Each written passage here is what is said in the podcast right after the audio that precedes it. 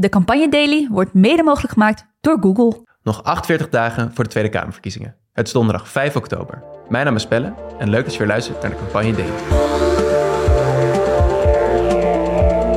Je kan heel makkelijk deze fase verliezen en heel moeilijk deze fase winnen.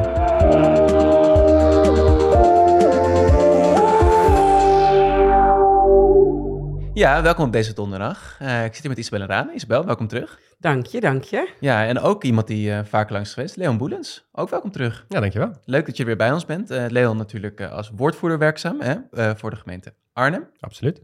Um, en ja, jouw woordvoerdersoog of, of jouw politieke junkie-oog viel op een fragmentje wat je hebt meegenomen. Pieter Omzicht, die gevraagd wordt naar aanleiding van de ophef van zijn partijvoorzitter, die natuurlijk moest opstappen, daar hebben we het een paar dagen geleden ook over gehad. die kreeg vervolgens een, ja, was stekelige vraag van een journalist. Laten we heel veel naar Pieter Omzicht luisteren. Heeft u zelf nooit iets verkeerd gedaan de afgelopen jaren met uw eigen personeel? U komt nu in een discussie of ik zelf ooit fouten gemaakt heb. En dat is een interessante vraag. Het antwoord is natuurlijk heb ik fouten gemaakt de afgelopen 19 jaar in mijn leven. Dus wat dat betreft raakt dat mij. En dat is precies wat ik hierbij uh, gezegd heb. Maar, wordt, daar, wordt daar ook onderzoek naar gedaan? Of is het de partijleider, daar doen we geen onderzoek naar? De, de, ja, waar ligt de grens? Iedereen heeft in 19 jaar tijd toch wel eens een keer iets meegemaakt. En hij moet weg en naar hem wordt een onderzoek gedaan. Ik heb, uh, ik heb u net gezegd, um, de, um, een besluit is het besluit van de heer Pieper zelf geweest. Ja, Leon, wat, uh, wat vond je opmerkelijk aan dit fragment? Ja, hij, vooral als je het ziet, dan valt het je op. Maar hij reageert zo geprikkeld, zo geërgerd van een eigenlijk vrij normale, maar wel kritische vraag van een journalist. Uh, ja, het lijkt alsof hij vastloopt. Alsof hij denkt, waarom vraag jij mij dit soort, dit soort moeilijke dingen? En ik hoor een beetje je antwoord. Je vindt het wel een, een redelijke vraag voor Pieter op zich om op dat moment. Nou, je, uh, kan voor... ja, je kan verwachten dat je dit soort vragen krijgt natuurlijk. Uh, en als dat dan gaat gebeuren, nou, dit is, hè, we hebben het al vaker over gehad dat Pieter om zich op dit moment nog niet heel erg vaak wordt nou, aangevallen tussen aanhalingstekens. Uh, ik ben benieuwd. Hij moet nog, wat zei je, 48 dagen tot de verkiezingen? Ja. Ik vraag me af hoe die omgaat met andere kritische vragen over, over zijn organisatie. Stel je zou tegenstanders of journalisten adviseren, of misschien aan jullie allebei, wat, wat zouden jullie adviseren? Ja, zeg maar Leon, moeten ze hem kritischer gaan me vragen? Moet hij een beetje oefenen? Ja, ik zou zeggen, doe die handschoenen uit. Het is lastig natuurlijk bij, uh, bij Omtzigt, omdat hij heeft nog geen partij. Dus het is, uh, hij is nu een soort, een, een, soort geloof. Mensen geloven in het idee van Pieter Omtzigt. dus daar kan je weinig op aanvallen. Um, maar dit laat wel zien dat hij wel echt gevoelig is voor kritiek. Dus uh, ik ben benieuwd hoe dat de komende weken uit gaat zien. Zit een zwakte, uh, daar zeker. En nou, benieuwd in die 48 dagen nog hoe kiezers daarna gaan kijken. en over die kiezer die nog zijn of haar stem moet bepalen, wil ik het met jullie hebben. de zwevende kiezer. Gisteren zat Gijs Rademakers, opiniepeiler bij RTL, bij, aan tafel bij Umberto Tan. Uh, die vertelde daarover een nieuw onderzoek wat hij heeft gedaan naar de zwevende kiezer. Waar baseren zij hun stem vooral op? Nou, er kwamen dingen uit als standpunten van de partij, visie van de partij, uh, komt op voor mijn belang, leider, et cetera, et cetera. Maar interessant genoeg staat er ook nog wat uh, zwevende kiezers daar in het publiek. we luisteren heel even naar één van hen. Marcel Klaverkamp, uh, twijfel tussen CDA, VVD, BBB. Um, ook de kiezingsprogramma's gelezen? Ja. Uh, en ook nog steeds die twijfel? Ja. Ook behoefte aan duidelijkheid? Jazeker. Wie vind je op dit moment het meest onduidelijk bij de twijfel? Uh, is dat bij het CDA, VVD of BBB? Nou, heel eerlijk gezegd, allemaal. Allemaal? Die verkiezingsprogramma's zijn tussen de 70 en de 120 pagina's dik. En ik vind het wel knap dat je zoveel opschrijft zonder echt iets te vertellen. Ja, er is gewoon eigenlijk nog veel onduidelijkheid bij, uh, bij Marcel. Misschien ook wel bij de kiezer op dit moment, hè, Isabel? Ja, en dat is natuurlijk ook niet zo raar, want uh, dat onderzoek van uh, Gijs uh, onder het panel van RTL is zeker interessant. Maar natuurlijk ook een beetje vragen naar, vind je het partijprogramma belangrijk als van een aantal partijen dat programma er nog helemaal niet is? Dat is natuurlijk ook wel een lastige vraag om te beantwoorden. Dus natuurlijk is dat zo dat dat veld open ligt, omdat je nog niet goed weet wat je kan verwachten, wat Leon net zei. Dus dat is heel logisch. En voor de rest is het natuurlijk ook, natuurlijk wil deze man graag meepraten. En zegt hij, ik heb alle partijprogramma's gelezen, 80 pagina's dik. Maar we weten ook allemaal uit onderzoeken dat een heel groot deel van de kiezer die programma's helemaal niet zo uitpluist. En echt wel op andere elementen kiest. Dus interessante cijfers, maar of ze echt zo representatief zijn voor hoe nu het veld ervoor staat, daar twijfel ik een beetje aan. Ja, want uh, als je leest een ander onderzoek van INO Research, wat eerder uh, uh, twee weken geleden volgens mij uitkwam, blijkt dat heel weinig mensen nog overtuigd zijn van hun keuze. Eh, mensen die van plan zijn om het stemmen te gaan, 24% daarvan, dus 1 vierde, weet nog helemaal niet wat ze gaan stemmen. En ook mensen die dat al wel weten, eh, geven aan in datzelfde onderzoek dat het nog helemaal niet vaststaat. Uh, dus er zijn nog een hoop uh, stemmen te winnen. En, en als je kijkt naar vorige verkiezingen, dan ziet het veld er ook wel wat anders uit. En dat bevordert ook misschien wel een beetje het zweefgedrag, hè, Leon? Ja, ja dat is, dat is een goede vraag. Ik denk, ik denk het wel, want uh, volgens mij heb ik ergens gelezen dat er op links vroeger vaak op links werd ge gezweefd, om Mhm. het even zo te zeggen. Um, en daar was natuurlijk altijd al fragmentatie. Um, maar nu heb je dat op rechts ook, tussen CDA, tussen BBB, tussen NSC. Um, en daar zullen veel kiezers nog niet precies weten waar ze tussen kiezen. Want een zwe de, de zwevende kiezer bestaat niet natuurlijk. Dus niet iemand, zeg maar, als je zweeft, dan zweef je niet tussen GroenLinks, Partij van de Arbeid en VVD, vaak. Je zweeft, Vaak. Ze zijn er wel. Ze zijn er wel, maar dat zijn echt de, de, de uitzonderingen. Meestal zweef je een beetje tussen bijvoorbeeld deze meneer, BBB, VVD en NSC of zo. Um, en hoe dat zich uitkristalliseert naar de verkiezingen toe, ja, daar moeten partijen dan uh, hun best voor doen. En inderdaad, wat jij zegt, ik denk dus dat er nu meer ge gezweefd wordt, omdat er dus ook op rechts uh, zoveel te kiezen valt. Het zijn twee nieuwe partijen, BBB en uh, Nieuw Sociaal Contract. Die positioneren heel erg midden, zijn een soort van daardoor brugfunctie. Ja, hebben, dat heeft gevolgen voor zweefgebieden.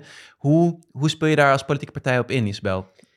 Ja, dat is een goede vraag. Want um, het is belangrijk. We hebben gezegd altijd: uh, als je verkiezingen wil winnen, dan moet je zorgen dat het over jouw thema gaat. Dat is de referendumvraag. Zorg dat je het over mijn thema gaat hebben. En dat is natuurlijk nu het zoeken in dat, in dat veld. Oké, welke thema's gaan mensen pakken? Nou, we hebben natuurlijk al de, de strijd om bestaanszekerheid. Iedereen heeft het over bestaanszekerheid. Het is ook een klassiek VVD-thema, als we je zielkoers moeten geloven. Ja. Um, en dat wordt natuurlijk van uh, heb jij genoeg te bieden? Want die zwevende kiezer, dat is natuurlijk het onderzoek wat de teams, de campagneteams nu moeten gaan doen. Waar zit mijn potentieel inderdaad? Uh, en hoe zorg ik ervoor dat ik ze wat te bieden heb? Uh, wat vinden zij belangrijk en heb ik, heb ik ze dan wat te bieden? En wat is dat dan? Ja, dus als we even kijken dan, uh, Leon, je hebt rondgelopen bij een politieke partij, GroenLinks, uh, vaak in het campagneteam gezeten. Uh, hoe, als je, als je dan dit soort cijfers krijgt van veel mensen die nog op drift zijn, die nog niet hebben bepaald waar hun stem liggen. Het is ook nog best ver, uh, richting 22 november. Uh, we zijn wel binnen die 50 dagen, maar toch, uh, we moeten nog best lang. Hoe, hoe speel je daar dan wel of niet op in, op politieke partijen? En zeker misschien in deze fase van de campagne? Ja, um, ik denk niet dat er één specifiek antwoord is op deze vraag. Kijk, uh, als we heel even een klein beetje uitzoomen, um, als je het hebt over hoe een politieke partij een campagnetijd ziet, heb je eigenlijk, tenminste ik wil het altijd zien in drie fases. Dus je hebt de groene fase, de gele fase en de rode fase. En hoe dichter bij de verkiezingen, hoe roder de fase, zeg maar. Uh, de rode fase kun je zien, uh, dat is de ja, laatste anderhalf week, tien dagen voor de verkiezingen ongeveer. Dan heb je de gele fase, dat is in dit geval denk ik, daar zitten we, zitten we nu een beetje in, zeg maar, tot heel, heel oktober. Uh, en dan misschien eerste week november. En die groene fase is eigenlijk alles daarvoor. Ja, dus want eigenlijk als we nu even tussenstand nemen in de campagne. We hebben alle kandidatenlijsten eigenlijk ja. te zien gekregen. Uh, de meeste conceptverkiezingsprogramma's zijn opgesteld. Uh, er zijn veel verkiezingscongressen al geweest. Maar echt die hete rode fase van dat je, dat je echt politici niet weg te slaan zijn in het straatbeeld en in de media. Die is nog niet echt begonnen. Dat is een soort van tussenfase. Nee. Ja, in ieder geval voor de kiezer. Ja, absoluut, absoluut. Volgens mij is het een Amerikaans gezegde dat ze zeggen... drie maanden voor de verkiezingen beginnen de partijen. Drie weken voor de verkiezingen begint de media. En drie dagen voor de verkiezingen begint de kiezer. Uh, en daar moet je een beetje op inspelen. Dus uh, als je dan nu een inkijkje hebt, een beetje achter de schermen van wat doen politieke partijen dan nu? Die zijn nu heel erg bezig om eigenlijk een grondcampagne van de grond te krijgen. Dus inderdaad wat je zegt, de lijsten zijn over het algemeen vastgesteld, de programma's zijn duidelijk. Dus dat, uh, dat ledenpartijprogramma gedeelte is nu afgelopen. Dus nu kun je bouwen aan wat ga je doen met die campagne. Dus we gaan nu evenementjes organiseren. We gaan zorgen dat we mensen de straat op krijgen. We gaan kijken waar we lezingen gaan geven. Dat soort dingen komen nu langs. Uh, en dat betekent dus ook achter de schermen dat bijvoorbeeld uh, de landelijke politieke partijen gaan kijken: oké, okay, wanneer gaan we welke kandidaten waarheen sturen om, wat jij zegt, ervoor te zorgen dat we straks in die rode fase uh, Geert Wilders op de markt in Urk zien met vis in zijn handen. Of Frans Timmermans met appels in zijn handen zien in Utrecht. Weet je wel? Dus daar moet je nu op voorbereiden, want je, dat kan je niet in de laatste dagen nog bepalen. Ja. En dat is wel echt een hele bepalende fase. Sorry, ja. Pelle. Nee, ja, precies. Want dat is een fase, een bepalende fase, zeg je wel. Maar het is eigenlijk iets wat wij als gewone leek of als kiezer helemaal niet meekrijgen. Maar die radertjes draaien natuurlijk op overuren ook. Nou precies, het lijkt nu je een beetje denkt... oh, dat is een beetje medialuw, ik lees er wat minder over... hier en daar wat relletjes en wat dingetjes. Maar inderdaad, hij is heel bepalend. Want dit is het moment dat je je onderzoek gaat doen. Uh, doelgroepen, we hadden het net al over die zwevende kiezer... die moet je leren kennen, want wat heb je die te bieden... en hoe ga je ze aanspreken en waarmee? Je gaat middelen maken. We hebben het gisteren, volgens mij, is het even gegaan over het uh, spotje van Volt. Zeker. Maar die gaan we natuurlijk de komende tijd meer zien. Hoe de flyers en posters eruit zien. Dus dit is de maakfase. En die, daar krijgen we wat minder van mee, maar hij is mega bepalend. Want als het lukt om de regie te houden over je campagne straks. Want het duurt nog lang, hè? Het is een lange adem. Helemaal bij deze verkiezingen. Want we zijn al iets langer bezig dan normaal. Zeker. Met de spotlight van de media. Ja, ga dat maar eens vasthouden. Eh, en hoe ga je dat dus doen? Ja, dus echt ook niet dat momentum verliezen eh, als je de wind in de zeilen hebt. Ja, ik was wel benieuwd, eh, Leon, jij hebt natuurlijk rondgelopen in die succesvolle Jesse Klaver-campagne, GroenLinks-campagne van 2017, eh, waar je echt merkte dat Jesse en, en jullie boodschap momentum hadden. Hoe, hoe begaven jullie zelf toen in die gele fase, waarin de kiezer nog niet elke dag eh, bezig is met die verkiezing die eraan komt, maar waar je wel denkt van, hé, hey, we moeten dit volhouden, we moeten dit vasthouden. Eh, hoe deden jullie dat? Ja, ehm, ja, goede vraag. Wat, wij hadden natuurlijk toen die meetups, waar eh, heel veel of kritiek of lof voor was. Ehm, dat was voor ons een hele fijne, steeds een soort nieuwe deadline. Want dat is eigenlijk wat je doet. Je creëert voor jezelf een soort nieuwe... eh, Oké, over twee weken is het zover, dan gaan we dit. En over anderhalve week is het zover, dat gaan we, dan gaan we dit. En dat deden wij steeds met die meetups. En elke meetup probeerden we dan ook weer op een bepaalde manier nieuws te maken. Door wat Jesse zei bijvoorbeeld, of iets wat er omheen presenteerde. Een kiezersonderzoek bijvoorbeeld. Eh, en zo probeer je steeds meer mensen naar die meetups te krijgen. En die vervolgens kregen we weer allemaal een mailtje achteraf met... hey, tof dat je er was. Heb je zin om lokaal actief te worden? Ehm, het was heel overduidelijk niet specifiek voor leden... maar juist voor iedereen die een beetje twijfelde of geïnteresseerd was... en niet precies wist of hij eh, toen nog GroenLinks of PvdA ging stemmen bijvoorbeeld... Eh, en zo werkte je een beetje van meetup naar meetup. En tussendoor deed je dan online eh, iets nieuws, waardoor mensen een beetje die aandacht erbij hielden. Ehm, en dat werkt ook goed voor je campagneteam, want dat moet je ook niet vergeten. Want je campagneteam moet je ook nog enthousiast houden. Ja. En als je mensen een beetje bezighoudt, eh, zeg maar je, je grondpersoneel, om het even oneerbiedig te zeggen, bezighoudt om iets vets te organiseren, dan blijft die energie in die campagne zitten. En dan hebben mensen ook echt het gevoel, oh, we zijn echt iets vets aan het doen. Want je ziet fysiek gewoon mensen naar een bijeenkomst komen. En, de- en die bijeenkomsten worden steeds groter en steeds groter en steeds groter. Dus wat ik zei, het, het laten groeien van je campagnebase, dat is eigenlijk waar die gele-oranje fase een beetje voor bedoeld is. Is toch ook op, hè, op een bepaalde manier toch een beetje onder de radar ook campagne voeren. In ieder geval voor het oog van het algemene grote publiek. Maar heel, heel belangrijk om, om zowel intern als extern die energie gaande te houden. Eh, want je wil niet momentum verliezen. Hè? Er bestaat ook wel iets als te vroeg pieken in de politiek, of niet Isabel? Ja, zeker. Want, eh, eh, en dat kun je denk een beetje zeggen van, eh, van natuurlijk partijen die nieuw zijn, of relatief nieuw, zoals BBB en NSC. Ehm, ja, die, moeten niet, die hebben natuurlijk al gepiekt, hun programma moet nog komen. Dus eigenlijk moeten zij een beetje in de defensieve modus. Ze moeten de nul houden, geen fouten maken. En als je dan de prikkeligheid van, van omzicht hoort op de eh, vraag van de journalist, ja, dan moet hij zich nog wel even voorbereiden, want hij gaat meer van dat soort vragen krijgen. Ja. Of dat mag ik hopen in ieder geval, dat iedereen kritisch bevraagd wordt. En alleen maar de nul houden is eh, goed, als dat je goed lukt. Eh, ehm, maar ook een gevaarlijke strategie. Daar kun je niet op, op varen. Dus Ja. ik ben heel benieuwd hoe dat zich de komende weken zich, gaat ontwikkelen. En wat voor andere campagnemiddelen we gaan zien. Zoals natuurlijk in de Jesse Klaver campagne. toen. Ja, ben ik ja. ook gewoon heel nieuwsgierig naar. Helemaal eens. En ik denk dat in deze verkiezingen, in deze fase, want het is echt ja, een beetje schrapen bijna voor, eh voor Zeker. verkiezingsjuice, Ja. zeg maar. Eh, maar in deze fase kan je denk ik eh, relatief weinig winnen, want er nog steeds, hoe je het ook bent, of, kijk, wij zijn er elke dag mee bezig, maar heel veel, heel veel kiezers niet. Dus je kan heel makkelijk deze fase verliezen en heel moeilijk deze fase winnen, om er even een oude voetbalterm erin te gooien. Maar Ja. het, is, het is wel gewoon serieus. Ja, het is echt op nul spelen. En ja, het is wel opmerkelijk in dat opzicht dat eh, niet alleen Omzicht, eh, eh, maar bijvoorbeeld ook een Frans Timmermans, dat dat toch twee hoofdrolspelers zijn, denkt iedereen van deze verkiezingscampagne. Maar kan je dat ook dan koppelen hieraan, Leon? Dat je denkt van, we zien ze ook nog niet zoveel, omdat ze eh, ja, zichtbaarheid ook kwetsbaar is en fouten maken iets is in deze fase wat je absoluut niet wil? Ja, het zijn allebei geen new kids on the block. Dus ze hoeven niet hun, bekendheid te genereren, zeg maar. Ehm, het is niet bij Bontebal bijvoorbeeld van CDA. Die moet echt eh, overal zijn gezicht nu laten zien. En dat zie je ook, hè? Die En is echt niet je weg te ook. slaan. Ja. Precies. Eh, eh, en eh, Timmermans en, eh, en Omtzigt, die hebben dat niet nodig. Ik denk eerlijk gezegd dat als je in de hoofden van die twee zou kunnen kijken... dat ze eerder liever morgen of overmorgen de verkiezingen zouden hebben... dan op 22 november. Ja. Want zij staan er nu allebei zo goed voor. Eh, eh, en ja, de, de fouten liggen in principe voor het oprapen, zeg maar. Kunnen ze dan eigenlijk bijna alleen nog maar verliezen? Ja, dat zou ik weer, weer een stap te ver. Ik denk eerlijk gezegd dat als zij een goede campagne voeren, dat zij eh, nog best wel een. Het is nu een beetje een driestrijd als je de peilingen moet geloven Ja, natuurlijk. ook met de VVD en Dylan VVD erbij. natuurlijk. Ehm, en zij zouden denk ik nog wel willen aansturen op een tweestrijd. Zeker. Ik denk ook omdat ze inhoudelijk misschien wel dichter bij elkaar liggen qua bestuurlijke stijl en hoe zij het land voor zich zien dan, eh, dan Ja. dat ze nu misschien doen voorkomen. Maar is het dan zo, eh, inderdaad, een tweestrijd is altijd fijn om te hebben als partij in een campagne, maar dan wil je wel liefst een tweestrijd met niet je echte directe concurrent, toch? Ja, je bedoelt heel erg denk ik op het PvdA-VVD eh Ja. debakel van een aantal jaar geleden. Ja, tuurlijk. Ehm, ja, of het kan wel. Hè. We kunnen ook op een andere manier zien dat ze zeggen... nou, we zijn wel elkaars tegenpolen... maar wij zien er wel acht anders voor ons. Ehm, eh, en dan wordt het weer een premierstrijd. En dat ligt dan weer misschien weer... Dan gaan mensen echt een keuze bepalen. Oké, wie wordt de baas van dit land? En dan gaan die cijfertjes wel wat hoger zijn dan de cijfertjes van één vandaag van gisteren.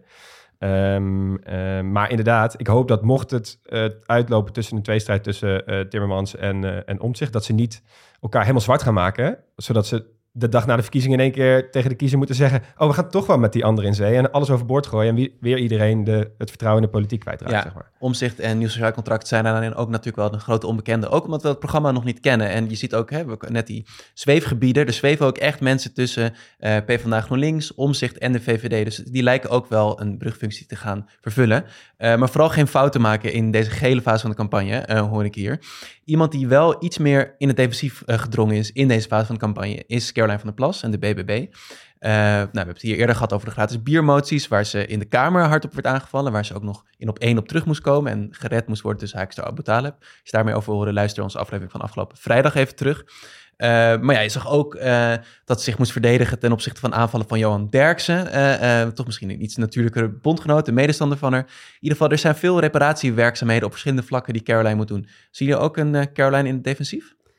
Nou, ik denk het wel. We begonnen volgens mij de, de aflevering mee met eh, de, de stekeligheid van omzicht om vraag. Ik denk dat je dat bij Caroline ook een beetje ziet in de interviews. Hè? Dat ze ook, als ze moet reageren op de aanval van Johan Derksen trouwens, een aanval kan je niet echt noemen. Maar dat ze ook zegt, oh, dat doet me pijn. Ik vind het vervelend dat hij dat zegt. Terwijl ik denk, god, ja, dat ga je nog wel meer over je heen eh, krijgen. En ik denk dat misschien wel voor beide partijen die witte broodsweken een beetje voorbij zijn.